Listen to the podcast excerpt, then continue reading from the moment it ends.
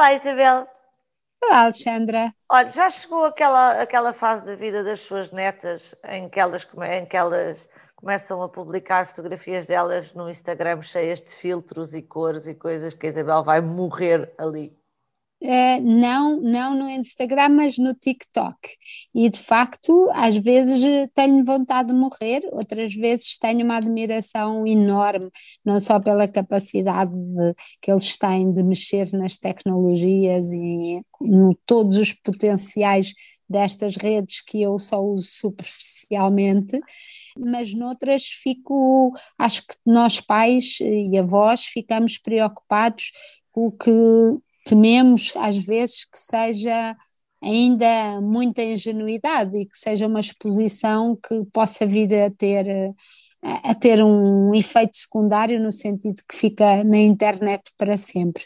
Pois alivio-me a mim própria com quando vejo todos os outros TikToks de outras uh, adolescentes ou pré-adolescentes e percebo que ninguém vai poder atirar nada à cara de ninguém, ah, estão todos exatamente, estão exatamente na mesma fase a fazer exatamente as mesmas coisas e de facto a relação deles com o corpo e com a imagem, com tudo isso, não tem nada a ver com a da minha geração, pelo menos. Nem da minha nem da sua, no sentido da facilidade com que eles expõem à câmara, um, com que fazem teatro, porque eu acho que isso é muito engraçado, eles são capazes de fazer personagens uh, frente a uma câmara e portanto eles conhecem-se uns aos outros e sabem muitas vezes que quem está ali não é aquela pessoa, mas é um, bocadinho de uma peça de teatro, não é? E, e nisso eu acho que é muito criativo. O, o, problema é, o problema é quando se perde a noção do real e do irreal, não é, Isabel?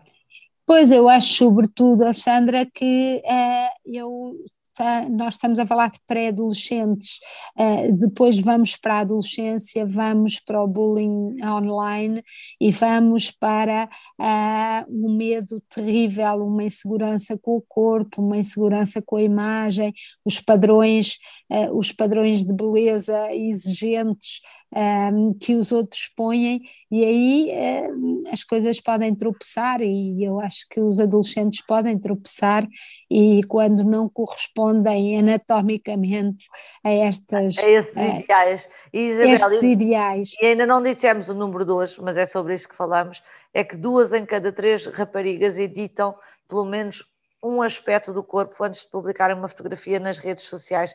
Foi um estudo chamado Detoxify Beauty, que foi feito em 10 países, Portugal está incluído, com o objetivo de avaliar como é que as redes sociais e esta manipulação digital uh, acaba a impactar os comportamentos do, e o cotidiano das gerações mais jovens. A este propósito, nós temos mesmo que saudar, uh, já não é a primeira, mas as campanhas que a, que a Dove uh, tem feito. a campanha nova chama-se Reverse Selfie, mas não é a primeira, eu já há muitos anos que vi acho que talvez a primeira campanha. Sim, já há 15 anos, foi há 15 anos aquela primeira. Foi fantástica. Que, sim. Uma modelo chegava a um estúdio, uma rapariga normalíssima chegava a um estúdio uh, e era maquiada e era penteada, mas depois de ser maquiada e penteada, porque até aí, ok, são as nossas características potenciadas, eh, punham a fotografia dela num programa de computador e alongavam-lhe o pescoço, punham o cabelo mais comprido, arrebitavam os olhos e de repente aquela mulher que aparecia nos outdoors de publicidade nem sequer existia, não era real. E, e, de facto nós temos que começar a pensar um bocadinho nestas coisas porque os impactos nas pessoas, nas, sobretudo nas adolescentes, eh, na autoestima, no conhecimento, nas capacidades académicas são brutais. Porque, Alexandra, também temos que pensar numa coisa: é que depois da pessoa se ter apresentado de uma maneira, a tentação e o de, de não sair à vida real e de não confrontar os outros com aquilo que ela realmente é, um, deve ser enorme. Portanto, se eles já tendem muitas vezes ao isolamento, imagino que é a ideia da pessoa aparecer. Eu acho que toda a gente, como a Alexandra, que fez tanta televisão, uh, deve ter sentido isso. Já, já se sente muito isso entre uma imagem que entra na casa das pessoas e depois o contacto, como é que as pessoas reagem à nossa imagem real no dia a dia. Mas uh, quando isto é todos os dias, em crianças ou adolescentes tão pouco ainda preparados e tão pouco seguros, as consequências podem de facto ser desastrosas e por isso sim, ainda bem que as marcas pelo menos denunciam, uma marca como esta denuncia e faz uma campanha em contracorrente, eu espero eh, que os adolescentes lhes deem ouvidos.